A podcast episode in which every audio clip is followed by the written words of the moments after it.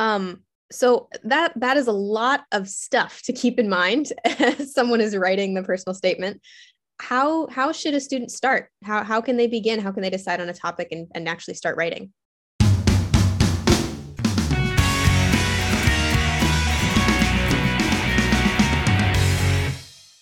Hey there. My name is Lily, and you're listening to Mindful Admissions, a podcast by Strive to Learn.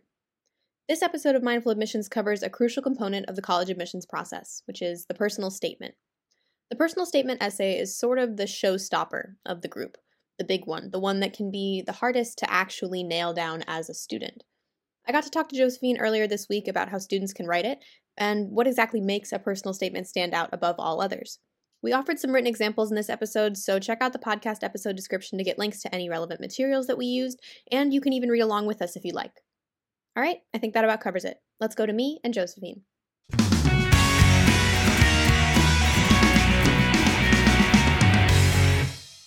Hey Josephine, thank you so much for being here to talk about how to write the personal statement. How are you doing? I'm doing well. Thank you so much. Awesome. Uh, this is something that I love talking about with you because we actually worked on my personal statement together uh, when I was applying to colleges. It's a very long process, but I actually I had a really good time. Even though my problem is that I tend to write too much, um, something that I've already been harpooned on this podcast for before. Um, even usually when I write you know copy for the introductions for the podcast i have to cut down so much until i get something under a minute and it kind of feels like the same process that i have to go through with something like the personal statement um, but my problems are not the only ones that you've addressed. You've had so many students who've gone through this before. Uh, so for anyone who maybe hasn't gone through this process with a personal statement would you mind telling us what it is um, who writes one and and when? Yeah, absolutely. So, um, the personal statement is basically your opportunity to show the college who you are, what your unique like worldview is, and to go beyond grades and transcripts um, and you know just your resume.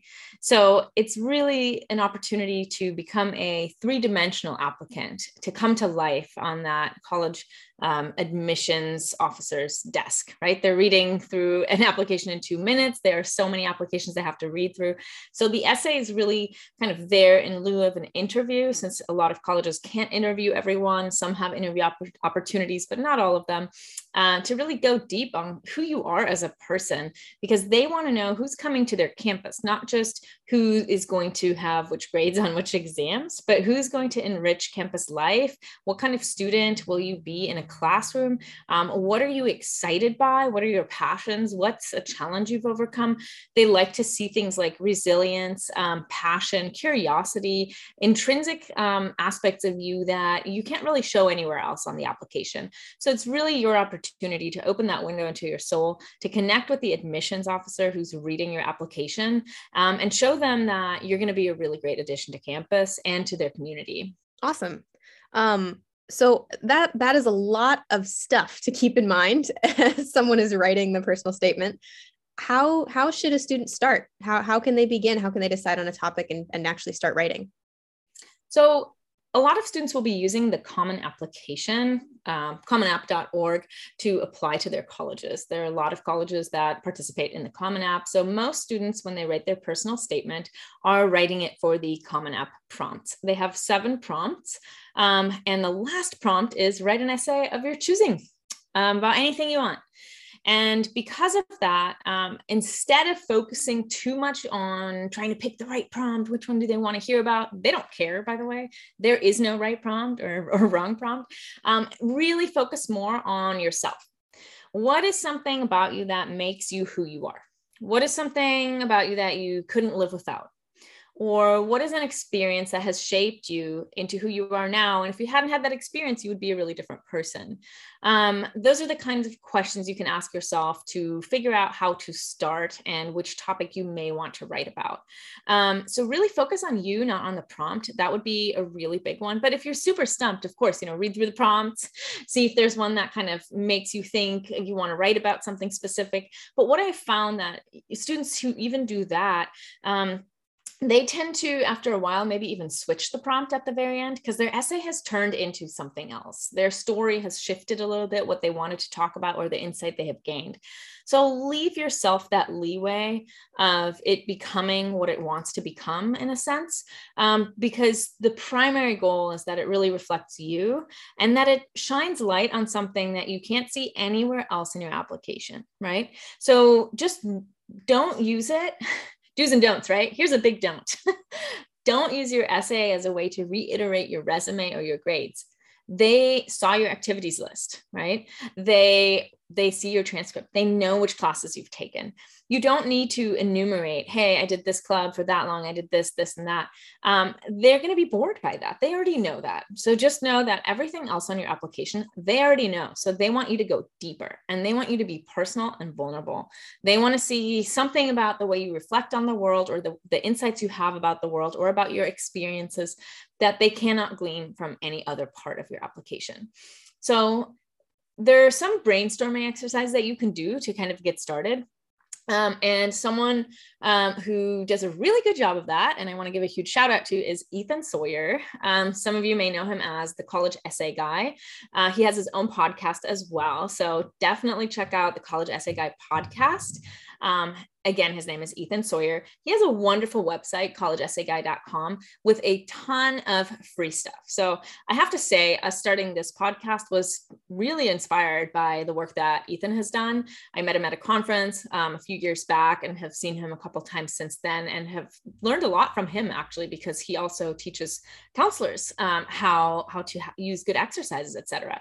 So um, you know we are not getting paid to to show anything about him. I just really appreciate all the time and energy that he and his team put into putting free stuff out there. And i think that's so important. Um, so go check out his values exercise. Just google College Essay Guy, Values Exercise, and his Essence Objects Exercise. Those are two really short exercises that are kind of, that kind of get the ball rolling. They're really great. He has YouTube videos on all of them, um, fun stuff. Now, when you dig a little deeper and you realize, I have a really big challenge that happened to me, or maybe it's a challenge that might not seem giant from the outside, but is really was really important to you, right? Then write about it. It doesn't have to be a challenge that is like traditionally hard. It doesn't have to be that, you know, um, one of your parents passed away or, or, or you lost everything when you're home. Like it doesn't have to be something massive. It can be if that's what happened to you. But, you know, anything that was a challenge for you personally that you dealt with and grew from is valid. You can talk about that. So if you decide you want to talk about a challenge, then Google the Ethan Sawyer or College Essay Guy and feelings and needs exercise to get you started. Great brainstorming exercise.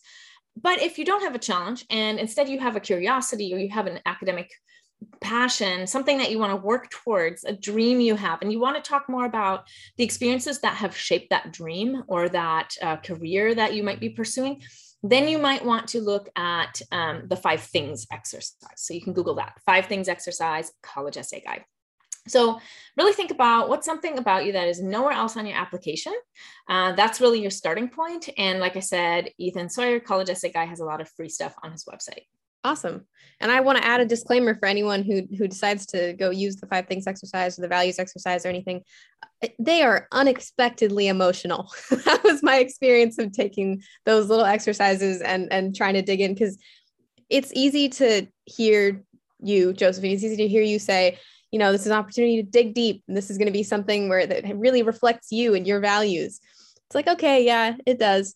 Um, but I was like emotionally shook by having to actually engage in that and think about what really matters to me. So it felt valuable even outside of the lens of, of trying to write an essay. So yeah, I highly recommend it, but but prepare. yeah, I love that you said that because I remember our first essay exercise. I had to close the door to my office and pull out the tissues. Yeah. Yep. And and That's, you're not alone. I mean that that means you're doing it right, honestly. Yeah. You want to go some like I always tell students, don't have too many cooks in the kitchen, you know. Work with someone um, who understands what these essays, what makes these essays really good. Um, and you know, like an essay coach like um, you know, on our team or someone like Ethan Sawyer's team, whatever. Um, work with someone who knows this type of essay. It's a very specific type of essay, your college essay, your personal statement. Um, and then once you're close to being done, then you can share it with more people. But I have to say, most of our students, they kind of keep it close to the best because they talk about something that they haven't necessarily talked to their parents that openly about, or definitely their teachers don't even know about it. Once I had a student, um, actually who talked about his journey of being transgender and um, he his teacher said you have to hand in your personal statement. I'm going to you know give you feedback. It's part of your grade. And this teacher had um, mentioned some had made some transphobic comments in the past. So yeah. the teacher didn't know that he was trans. And so he was very uncomfortable with handing in his personal statement and even thought about writing a fake because he felt like he would get discriminated against if the teacher knows that about him. In the end, he's like, Look, I'm so busy writing like 20 college essays. I'm just going to hand it in. And the teacher did not acknowledge um, how vulnerable he was. And I thought it was just a really big missed opportunity on that English teacher's um, part where, you know, I always thank my students for putting that trust in me and for showing their vulnerability mm-hmm. um, to me through their essays and for allowing me to help them dig a little deeper. And I think there, you know, take that space for yourself if you're a student and if you're a parent or a counselor listening, just be really grateful and understand that this has to happen on the student's time. Um, just be, you know, hold a lot of gratitude for the level of vulnerability that these students are bringing to you. Um, it's, you know, I think it's a, it's a really great gift and it's important to honor that and respect that. Yeah. And I, it, it is felt. it's a great attitude. It is felt. Um, so as far as the structure of the essay goes, um, if you are writing about a challenge or a specific experience, you really want to focus on having a certain arc, right? I mean, you've heard about this in English. Um, you don't want to give it all away in the beginning, and you don't want to leave them hanging all the way until the end either, because then you're just bored most of the time, right? Um, so really think about, um, you know, what was your inciting incident? That's what we call kind of what set everything into motion when it comes to the experience that you want to talk about, um, and then build, raise the stakes, raise the stakes, raise the stakes. So you know, oh this happened. So I did this. But then this other thing happened. And so I did this. And it made me realize X, Y, and Z.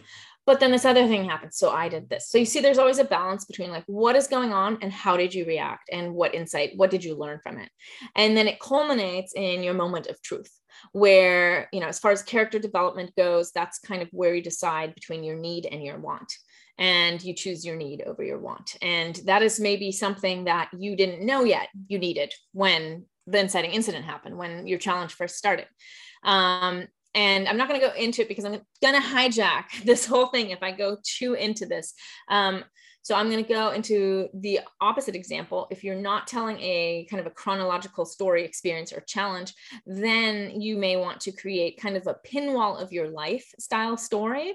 Um, so it's also called a montage essay instead of a narrative essay. Um, and the way you want to do it is you want to think of like a red thread. So let's say, um, let's say you've always wanted to um, become a psychologist or maybe not always but let's say you want to go to college because you want to become a psychologist um, and you don't really have a challenge or anything you want to write about or a specific experience that made you want to become a psychologist but a couple different things made you realize man i would love to be a psychologist. So maybe you you know took ap bio and really loved biology but you're also really extroverted and have a background in theater arts um, and because of that had to think your way into a lot of different characters um, maybe um, you know you dealt with um, anxiety and saw a psychologist and the help that you got was also really um, you know really shaping in the sense that you wanted to help someone else maybe you also volunteer at a soup kitchen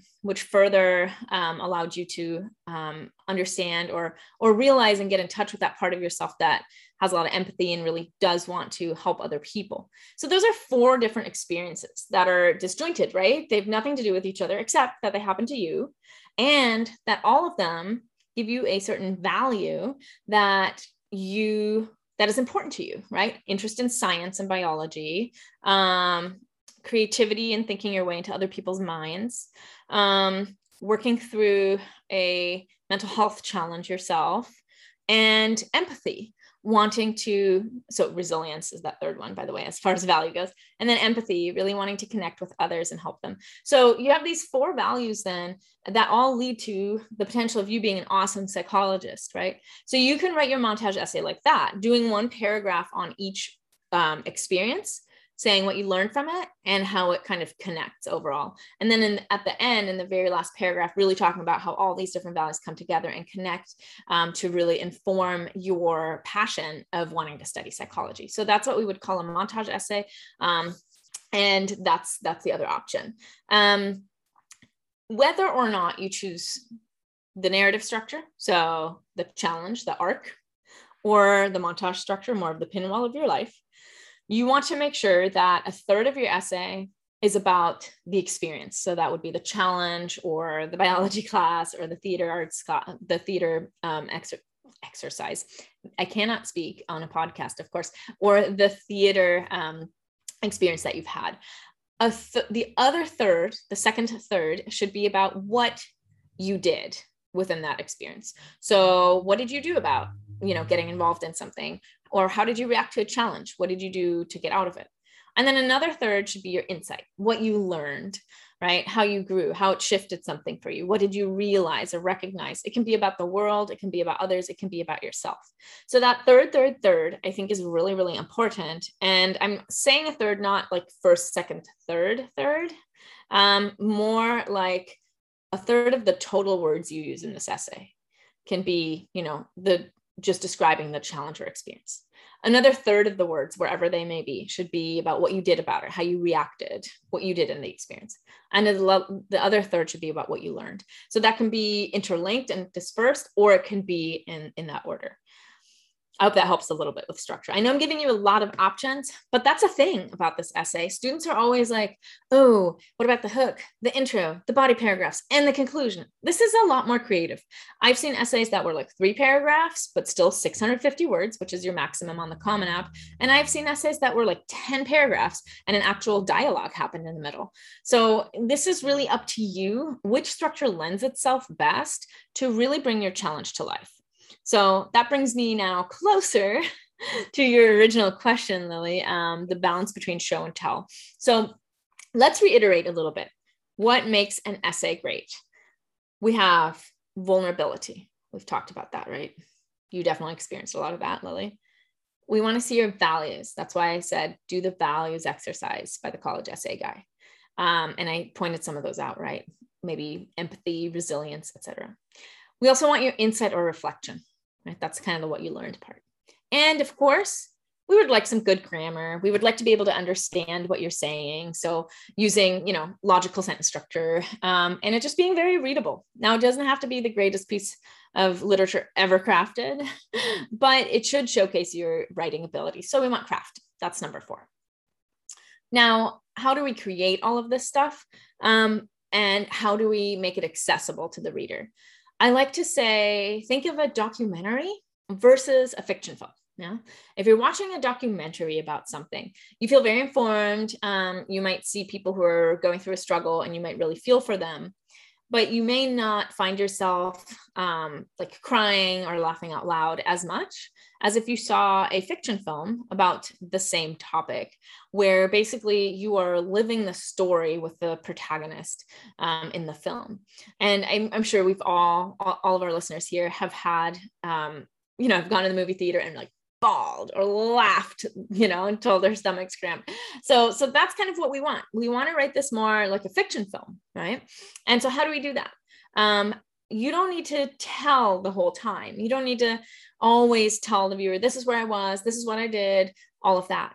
You can just plop them in there. So, when I say show versus tell, showing would be to just start a scene in the middle of the scene versus telling would be to tell me like why am i there? What am i doing? All of that. Um, so same thing as in a fiction film. Oftentimes you start and you see someone like let's say romantic comedy. Yeah? you see someone getting ready putting on like blush lipstick checking themselves out in the mirror and then suddenly they're at a party and they're like looking over and they catch um, you know, their their crush's eye and look away and you see they're nervous. So you've now learned a lot about them, right? You know that they're really into this other person, you know, they're at a party, all of that. Nobody told you what their name is. Nobody told you this they're ner- the main character is nervous because their crush is there. Like you already get that, right? Because they just kind of plopped you in there. So that's what I mean when I say show. Now you shouldn't only show. You also need to tell us your insight, yeah. But it's really strong when you can use showing style, so kind of plopping us in there and using sensory language um, to show your challenge or your experiences, because then we live that with you. And then you use telling style, like actually saying it, like being more on the nose about it um, for the what I learned about it, what my insight was portion. Uh, so that that combo has been really good. And I'm going to show you guys an example at the end today um, so that you can really see how that works. But we're going to do an example right now um, to see how can we do that. So let's do an example, Lily, um, together. So Lily, tell me about something that is new in your life, like in the last month. Like what's something that is new? Um, well, a couple of months ago, I uh, started at a new college and I moved to Manhattan Beach. Awesome.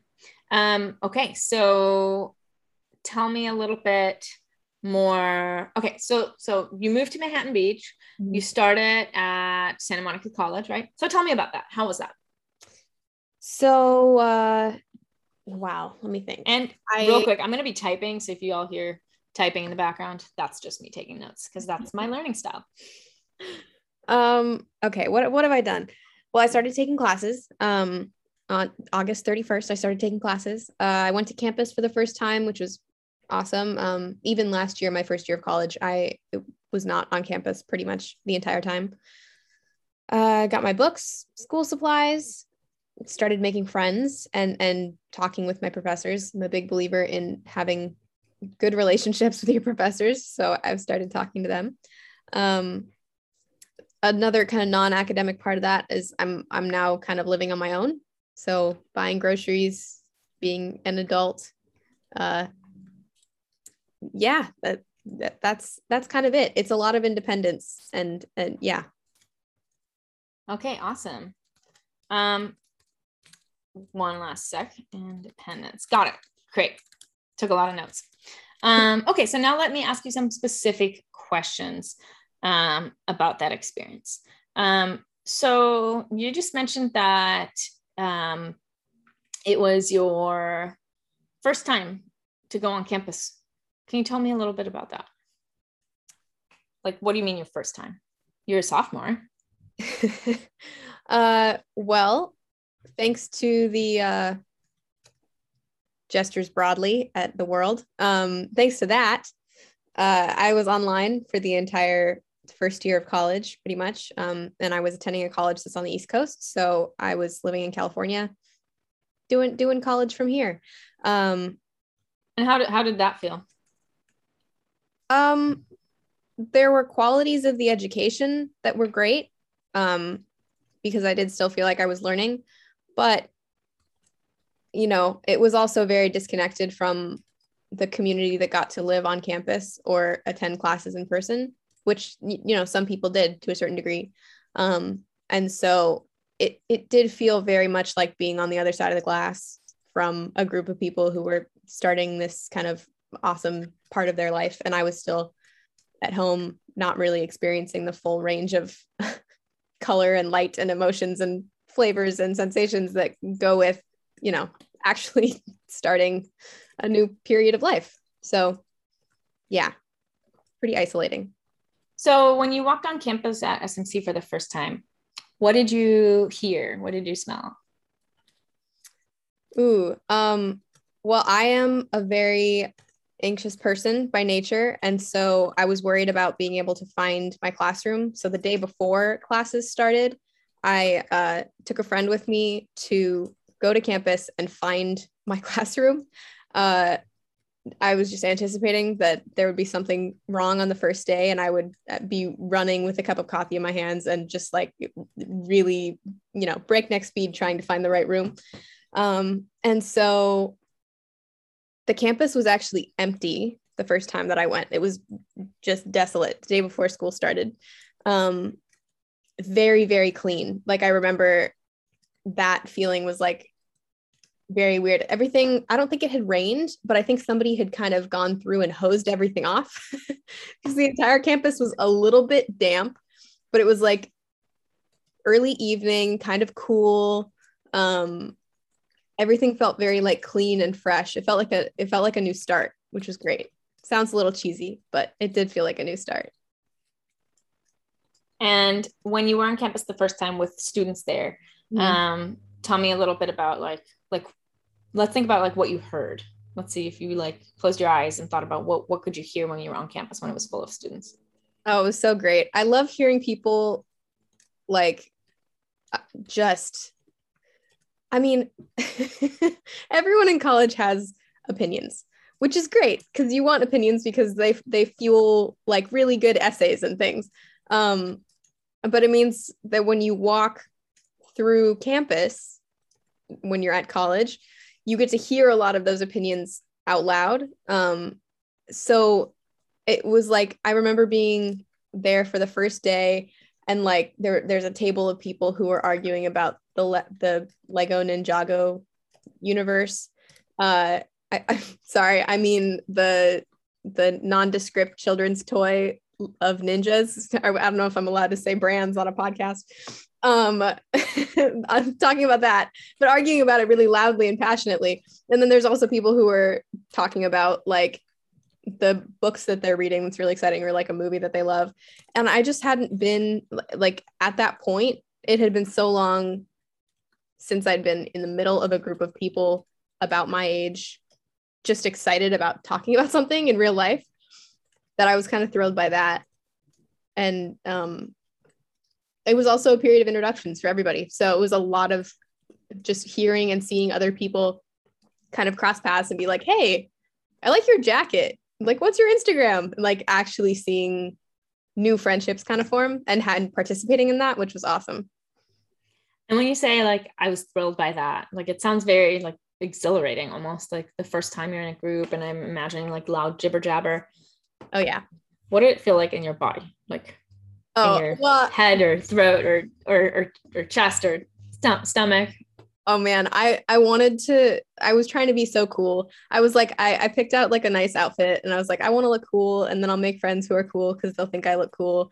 Um uh, but i was trying really hard not to like move around too much or like twiddle my thumbs as i was sitting down and like I, I i was very excited. It was really just like feeling super full of energy and very anxious as well but that was kind of second tier anxiety compared to just like the buzzing excitement that I had about being about being on campus. Yeah. Awesome. Okay, I'm gonna call it right now because okay. we could go on and on. Um, so okay, so I just did this little experiment because um, um, I mean, I, I do want to go on. Actually, let me ask you a couple more questions. I'm so sorry. okay, that's okay. um, why was that meaningful to you? Oh man, it's something that I've had my entire life. I mean, I went to a very small school with a very close knit community. And so I had people around me who I basically grew up with for 15 years or so, um, where I was able to have those experiences of just being in a group and being excited about something.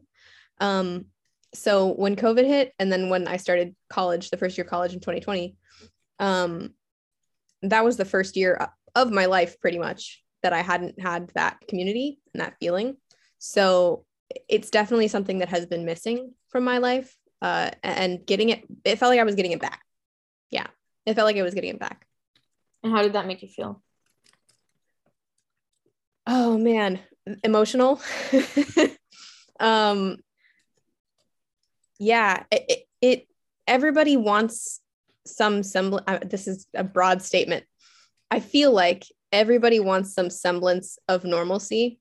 Like over the past 19 months everybody's been like i really want things to go back to normal. Like i didn't value normal enough when it was here. And so it feels like the beginning of my life kind of going back to normal but but combined with this like moving forward, which I really value. Like I I I have a lot of goals and a lot of things I want to accomplish, and this feels like forward motion for the first time in a while. That's awesome. And why is that important? Like, why should I care about that? Um, why do you care about that? As as you moving forward, admissions officer. Anyone, like, why is that important to you? Feeling like you're moving forward. Why does it matter? I, I feel like I can do really good things for other people. I care a lot about making other people's lives better. It matters a lot to me. And I, I don't want to live a life or have a career where I'm not doing something that makes other people's lives better. Um, there's not a lot that I can do right now as I am at 19 living in my aunt's garage and going to college to like make others' lives better. Um, but my hope is that by going to school and and starting a career, I will be able to do that one day. So this feels like it's the first step in that in that process. And I think that's awesome. why you should care because I could make your life better. Boom, college essay right there. okay, awesome. Thank you so much for letting me use you as a guinea pig, um, especially because, you know, obviously we didn't rehearse this or practice this, um, which is why it actually took longer than I thought. But it makes sense because when I'm in sessions with students, um, time flies, right? And we're trying to do this podcast in under an hour. So I'm like, oh my God, looking at the clock. I never do that during a session. So I just want to point out that um, when I first asked you to tell me about um, starting at SMC and moving to Manhattan Beach, um, you told me the following, and this is verbatim. I, I did a lot of typing. You said, I moved to Manhattan Beach and started at a new college. I started taking classes August 31st, went to campus for the first time, which was awesome. Um, I I went to campus for the first time, which was awesome. I made friends um, and I started talking to professors. Um, also, I'm living on my own now, buying groceries, being an adult, and it's a lot of independence. So that was a very good example of like telling me, right? Mm-hmm. Now I factually know what happened in your life. Like it's like a sounds like a resume. Like I did this, then I did that, then I did that. So he, here's here's a oh oh here we go. I could just, I just came up with a good analogy. um, so it's like a recipe, right? If I want to live Lily's life, I just need to do those things. I need to move to Manhattan Beach. I need to start at SMC. I need to take classes starting August 31st. I need to go to campus for the first time and think it's awesome. I need to make friends. I need to talk to professors. I need to live on my own, buy my groceries, be an adult, and have independence. Great. I now have a recipe for your life. I can become you. um, now, Terrifying. we all love recipes. we all love recipes, right? But some people love the story around a recipe. And that's why there's so many bloggers out there who tell a story of their life or of where a recipe came from. And then you can skip it, right? You can click skip to recipe and it skips to the bottom. and and you can just bake the cake, right? Or you can learn about why baking the cake is meaningful to that blogger if you read the whole thing. And that's really what we're going for in a personal statement. I don't just want to know how to become Lily. I want to know why should I care about becoming Lily? Like, what did it mean to her? Right. And I think we really got to the meat of it towards the end of my severe questioning. So let me read you kind of the, the main gist um, or the summary of this experience now. The, the second version you gave me with all my questions. Um, okay, so I you know, I asked you, tell me about when you started. So, um, thanks to the pandemic, I studied online for the first year of college. Education, the education was really great, but it was also really disconnected from the community that got to live on campus. It felt like being on the other side of the glass, and I wasn't experiencing the full range of colors and flavors and smells. Okay, you've set up the challenge for us right there, right? We feel with you. You're not just like, I did online learning and it wasn't fully my thing. You didn't just tell me. I can really feel it I feel like I'm on the other side of the class with you, glass. At SMC, um, when I went to campus the first time, um, I'm a very anxious person because I'm so I was super worried about finding a classroom. So the day before classes started, I went to find my classrooms. The campus was completely empty and desolate.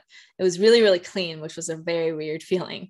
The entire campus was a little damp. It was early evening. It was kind of cool and clean and fresh, which was actually like a new start, as cheesy as that sounds.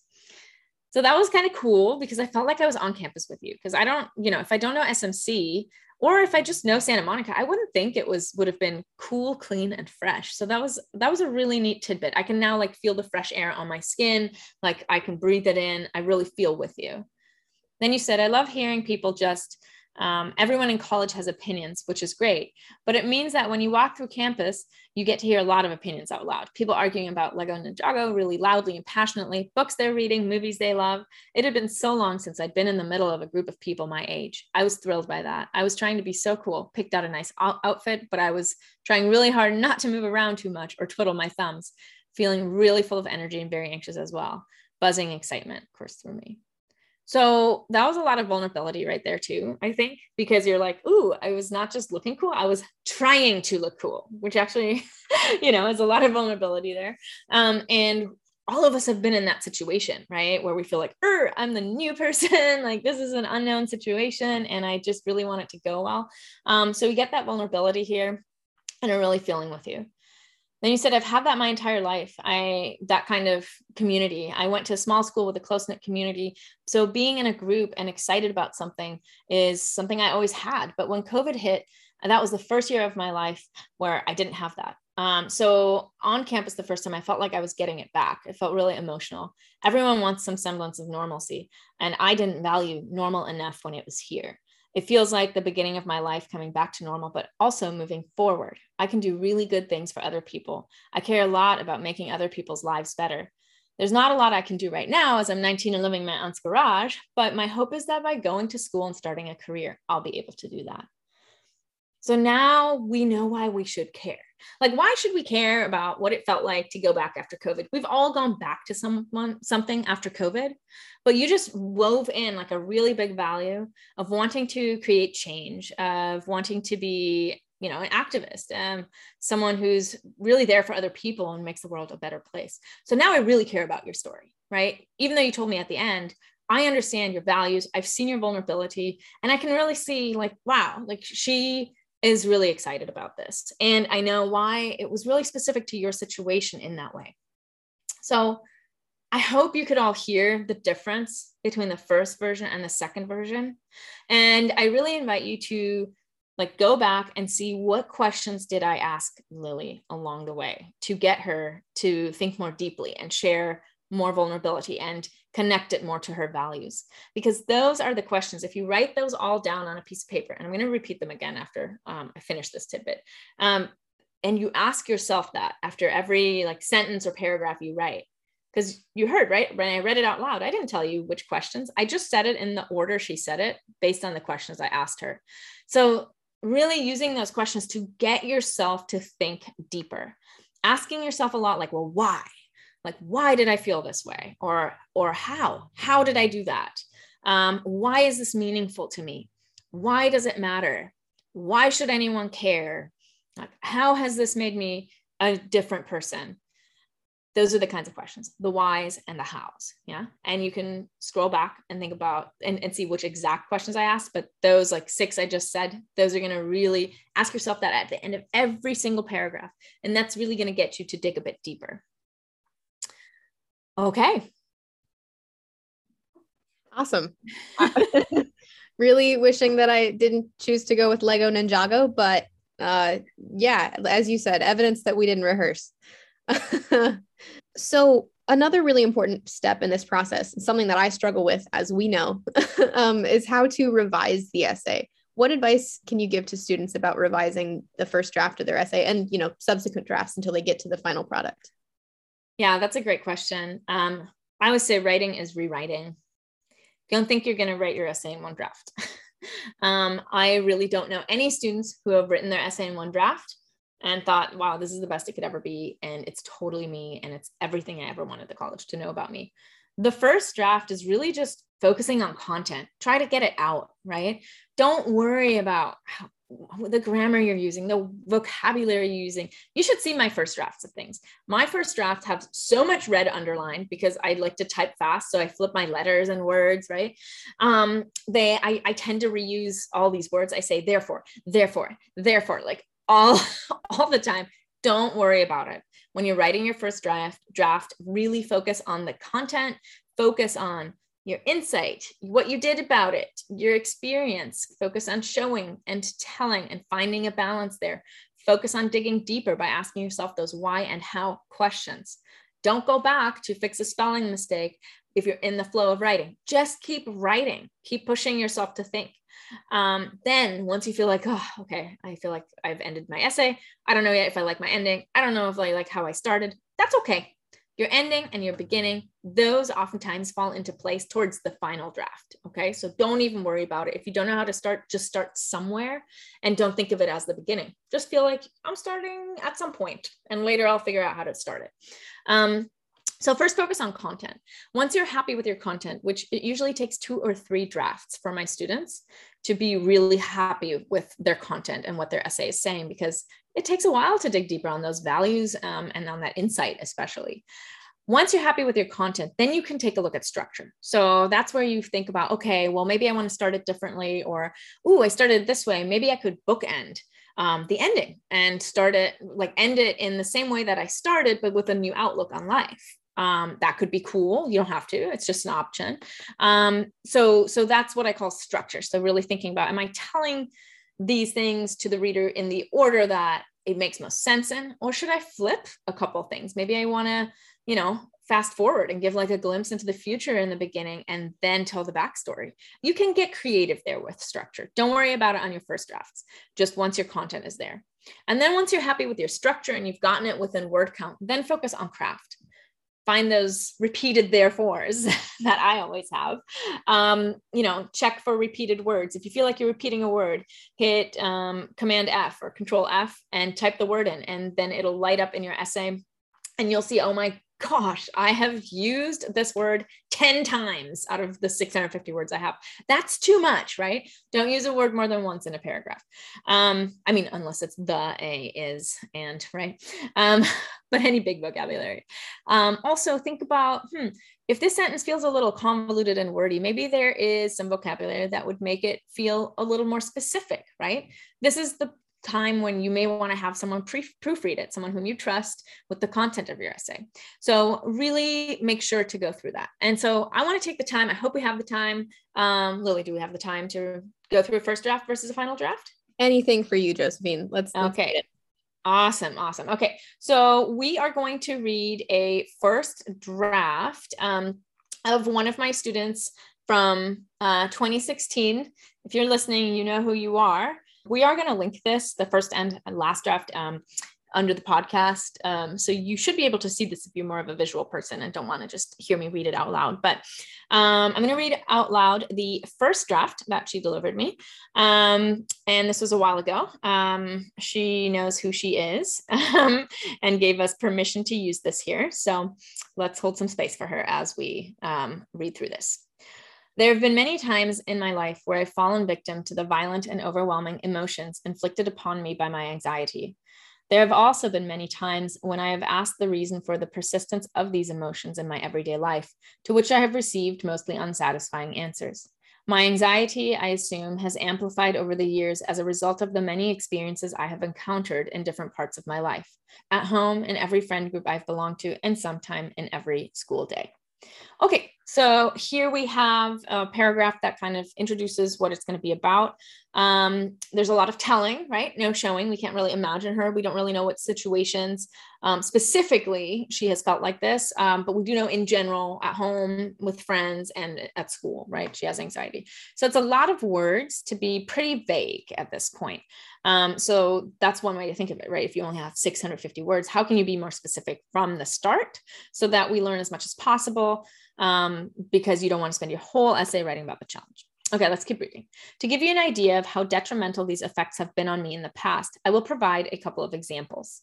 In eighth grade, I had an oral presentation of on Of Mice and Men by John Steinbeck, from which I had to cite only one quotation and explain its significance. When I stood up to speak, my mind went blank as I read and frequently stuttered a couple of lines from the novel. I then proceeded in dropping my book due to my incapability of holding it through the duration of my tremors, which triggered in me a very overwhelming sensation of embarrassment and shame. Another instance in which my emotions took control over of my behavior occurred for the entirety of my junior year. I'm going to pause here real quick. She's going into a second example. It's still the same paragraph, right? So maybe she wants to break it here.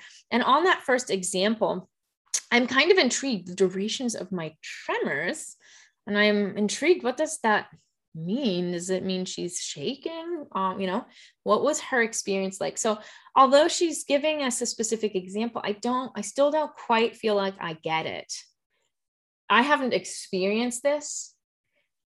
And so, how do I really know what she felt like? It seems like she's having, you know, maybe a panic attack or something. She's embarrassed. She feels shame. She has tremors but it's not completely clear to me. I can't really picture it, right? So so there's a lot of opportunity in there that if she just kind of makes her wording more precise, more specific, and takes us there more, um, we could get a lot more out of out of that, and we could connect a lot more with with her struggle in that instance. Okay, moving on. Every day after second period, the students at my school are given a 10 minute time period to eat a snack or use the restroom, which they have instead chosen to use for socializing. I should also mention that at the time, I had about two close friends at the school due to the constant judging and backstabbing that took place. So one day, towards the beginning of the school year, the bell rang for break, and all the students, including me, poured out of their classrooms and headed for the locker area in hopes of meeting with their friends. To my disappointment, neither of my two friends were anywhere in sight, and so I stood awkwardly and anxiously praying that the time would go by quicker.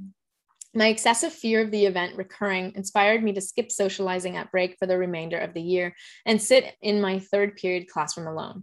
My frequent absence led to a falling out between me and one of my two friends, which I took very hard. The rest of the year was one of the worst of my life, and I had perpetual difficulty with holding tears most days. Okay, so here we really see the challenge, right? Um, but something that's missing is the the insight or the really what she did about it, right? It's just a lot of shit going on, basically, pardon my language, like a lot of crap that she's dealing with. But we don't really know what she's doing to try to make it better. And we do want to see that. There must be something she's doing, right? Even if it's small things, even if she's just, you know, I don't know. We'll, we'll see in the next draft if she found out um, what she's doing. But, you know, at this point, we are, um, you know, uh, over halfway into the essay. So two thirds of the essay have passed. And it's still about the challenge. I haven't really seen her do anything about it. And I haven't really seen her gain any insight or learn anything about it from it.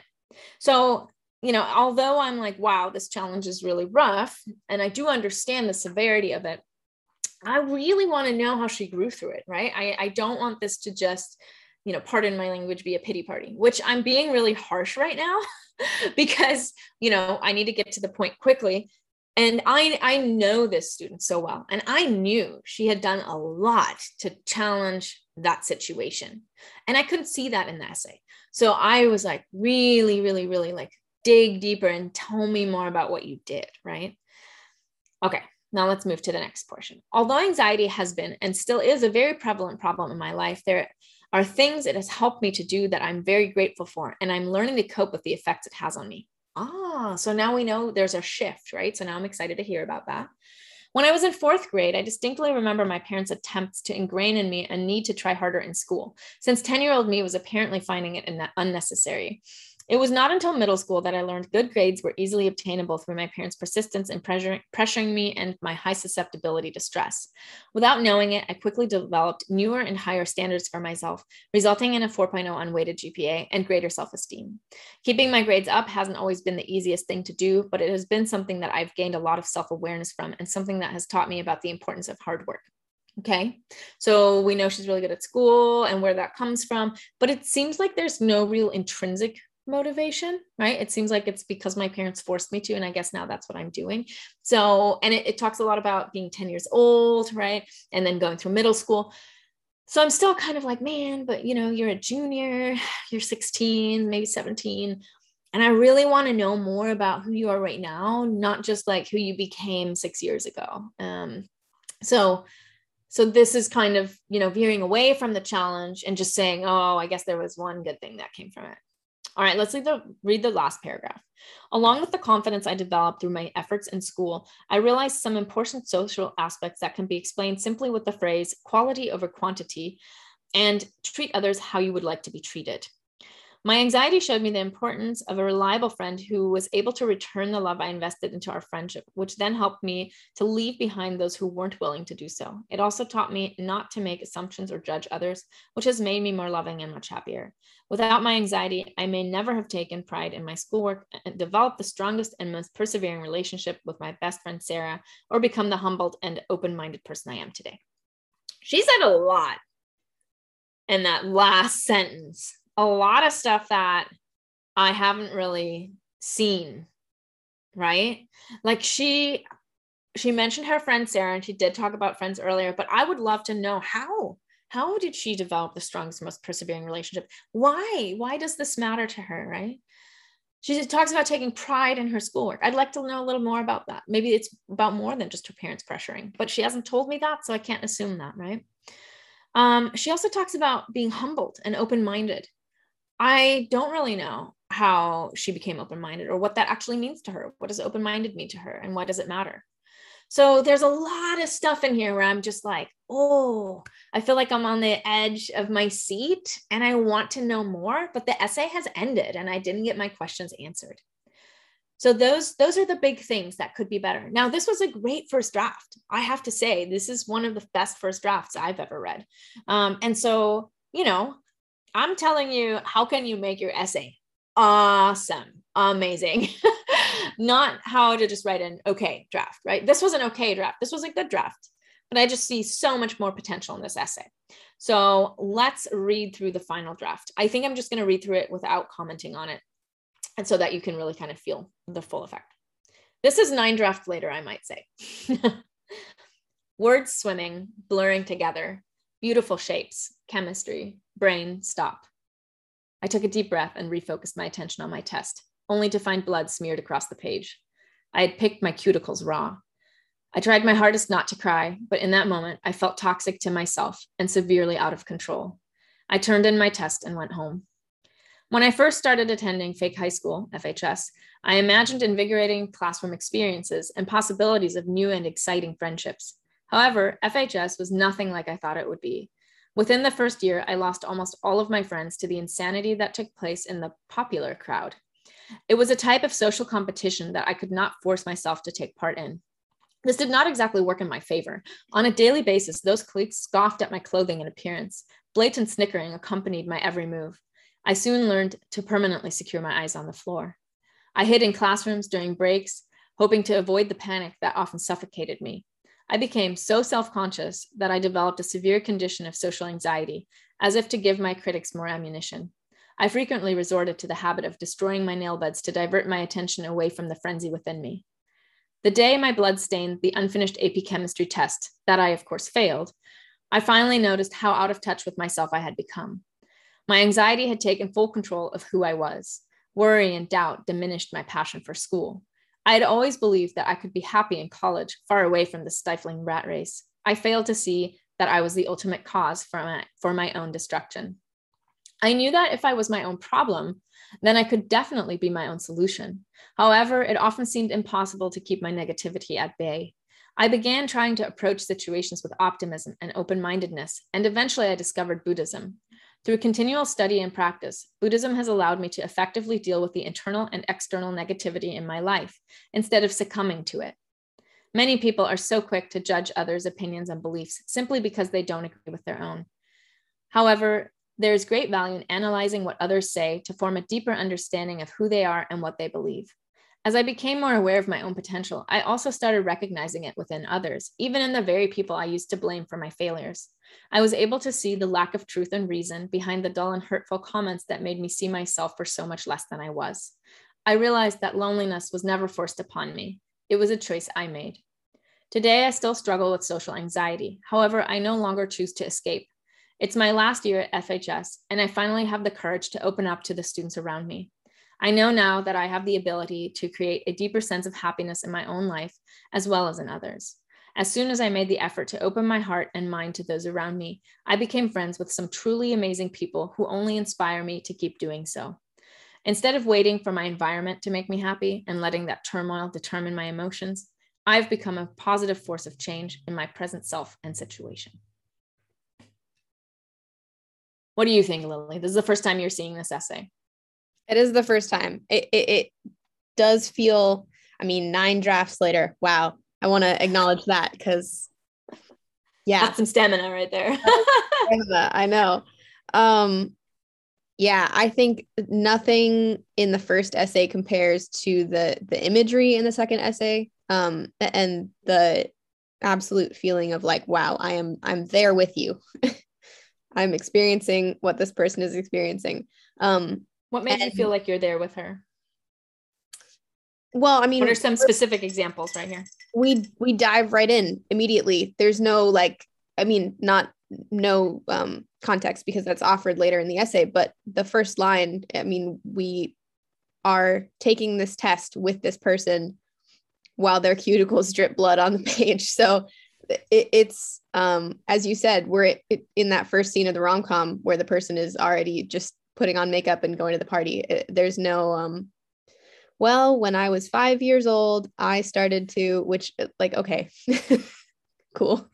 Um, so that right away and then um it, it doesn't feel as repetitive i think is another is another good um change uh, some of the the first draft was like three sentences grouped together that were kind of the same sentence a couple of times so yeah she was repeating a lot right yeah. the, so you're like okay i got it and now i want to hear more yeah. but you're telling me again so actually that's a really great thing to point out if you say it once the reader knows it so yeah. just just trust that they they know how to read and they will they have good memories and they're going to remember if you said something once. So you don't need to repeat it in different wording several times.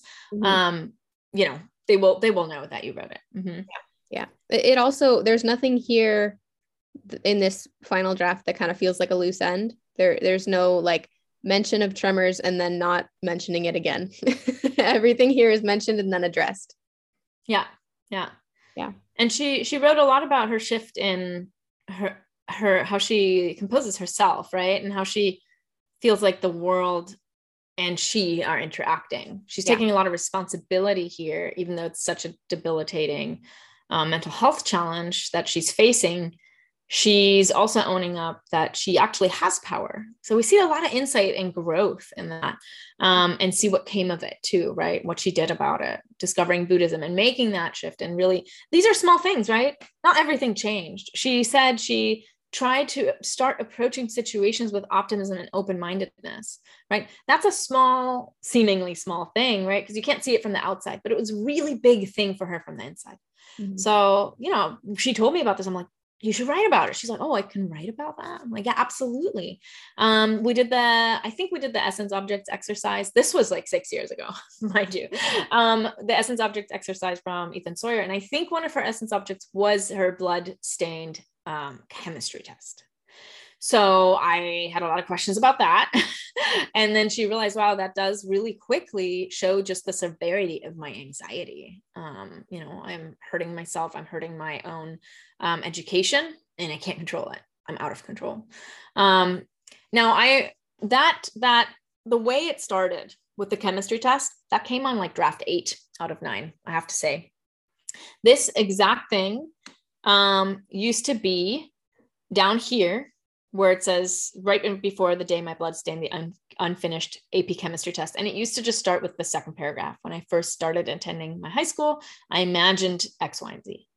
So this way we already know, like, oh, so it didn't quite go as you imagined. So we get drawn in more. We're like, but why? Like, I really want to know more about this now, right? Um, so I could go on and on about this. Um, you know, comment on this. Um, let us know if you have any questions um, about this specific essay um, you know, would love to answer more, but I know that we have to start wrapping it up. I do know you have um, like two more questions for me, I believe. I do. Well, I wanted to add first of all that those uh, sample essays, the first draft and the the ninth ninth draft, uh, will be available um, at the link in the podcast description. So for anyone who'd like to read along with us, uh, feel free. It will be available to you. Um, so another question that I was really curious about, um, because this comes up a lot in just college writing in general, not even necessarily with the personal statement. Um, how much should a student assume about the reader? What what do readers want to hear? So I always say, don't assume they know anything about how you feel or what goes on inside you. Pretend they're a blank slate. Pretend so so just know the average age of readers I think is between 25 and 27. So these are not, you know, like I I'm just gonna say like old stuffy professors reading. That's a total stereotype. looking for is boomers, Josephine. Uh, yes. So it's someone who is closer to you in age than you think. Um, so so that's cool. And then pretend that they just don't know anything except what they've read about you in your college application. So they've read your letters of rec, they've seen your transcript, they know which APs you took, they've seen your um, activities list, all of that fun stuff.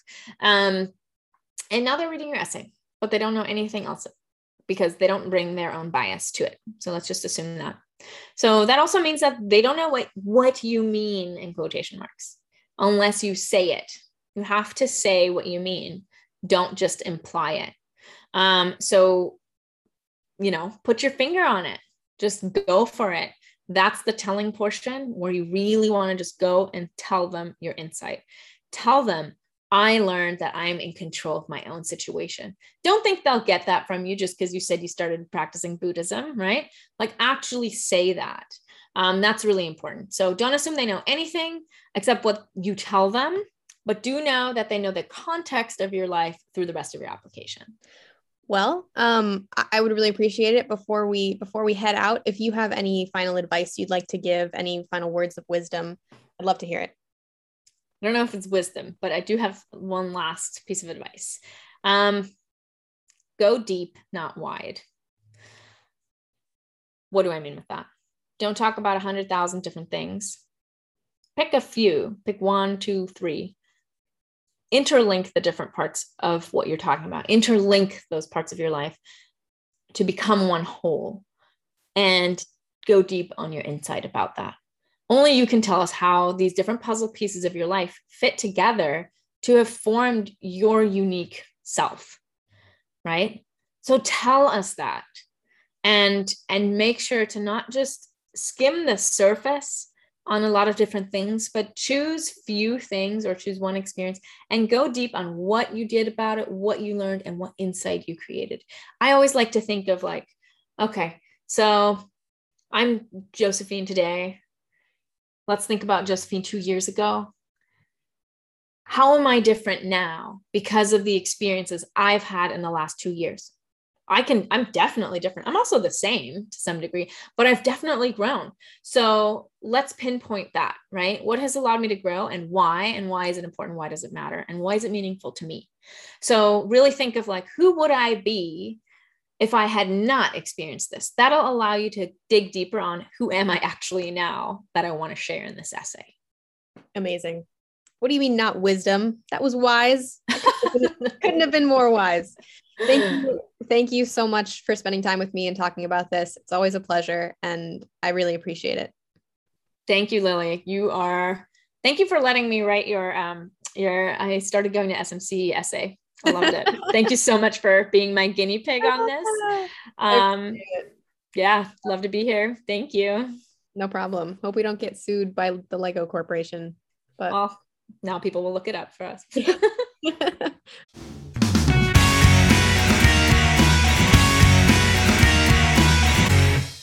Thanks for listening. As we continue to produce episodes of this podcast, you can follow along on our website, www.strivetolearn.com, or wherever you get your podcasts. Stay tuned for future episodes and don't forget to subscribe. As we're launching this podcast, we'd appreciate any support you can give, including likes, downloads, shares, and good reviews. Got something you want to learn about? Ask us questions in the comments or DM us on Instagram at Strive to Learn Tutoring. Get the latest updates in the college admissions world and be the first to receive exclusive offers when you subscribe to our newsletter by visiting our website, www.strivetolearn.com. Thanks for sticking around, and I'll see you next time.